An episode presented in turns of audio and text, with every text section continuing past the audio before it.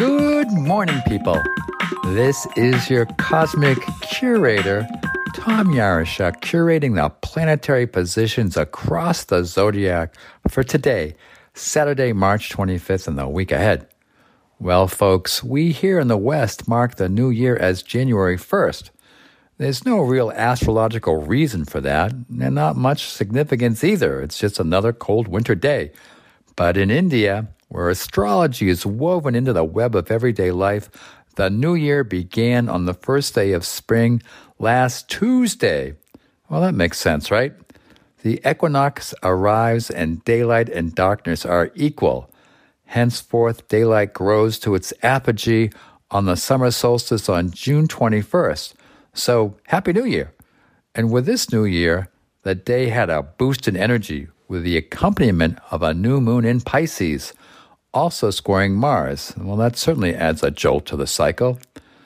The spring equinox definitely has the energy of rebirth, and with the new moon in Pisces, spiritual rebirth. The hallmark of the month as the cycle and the season unfold is shedding old skin, leaving the past behind, and all that kind of stuff. Out with the old and in with the new. Nature is ever creating, and nothing is more creative than getting rid of the past, including that old couch. That includes tossing out stuff that's broken, not working, toxic, or troublesome and of course, raking your flower beds clean of dead leaves. Get it? Leave the past behind? Now, with today's moon moving through Aries, the cardinal fire sign, there's a lot of energy. Plus, adding fuel to the fire and the fray are three planets in Aries influencing the moon. There's Venus, the love planet, Uranus, the disruptor, and Rahu, the insatiable shadow planet. What does that mean? Passions, creativity, and the might of the mighty warrior energy abounds. Whatever you may have dreamed up or fantasized in Pisces is now being dreamed down in Aries. This could be a hot weekend for more than just sap running. Now, Pisces remains bubbling over with Mercury, Jupiter, and Neptune, the planets of communication, optimism, and ideals. Mercury is really sending out some interesting vibes. Normally, Mercury is not a fan of being in Pisces, where its sharp intellect is muddled by dreamy Piscean imagination. But with the ruler of Pisces, namely Jupiter, in Jupiter's home sign of Pisces, Mercury becomes transcendent. The fog lifts into an amazing inspirational thought force. Wow, that only happens once every 12 years.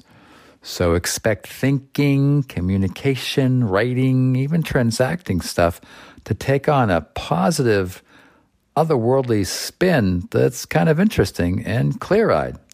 Now let's move on to Saturn. Saturn, the great karmic kick in the pants.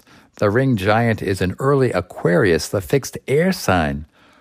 Aquarius is about cold intellect devoid of emotion, good for invention and progress. Now, Leo may rule kings, but Aquarius is all about the common man. It's the power to the people sign. Now, take a look at the strikes and demands for better wages and working conditions going on out there. That's Saturn working its way through Aquarius. Anyways, have you gotten used to the new the Saturn vibe? In Capricorn, we had lockdowns, face masks, and mandatory this and that. Saturn in Aquarius is different. Saturn will always show you where you must pay attention. If you are Leo rising, it's in your seventh house of partners. Pay attention to partners. If you are Virgo rising, it's in your sixth house, and you need to pay attention to your work and health habits.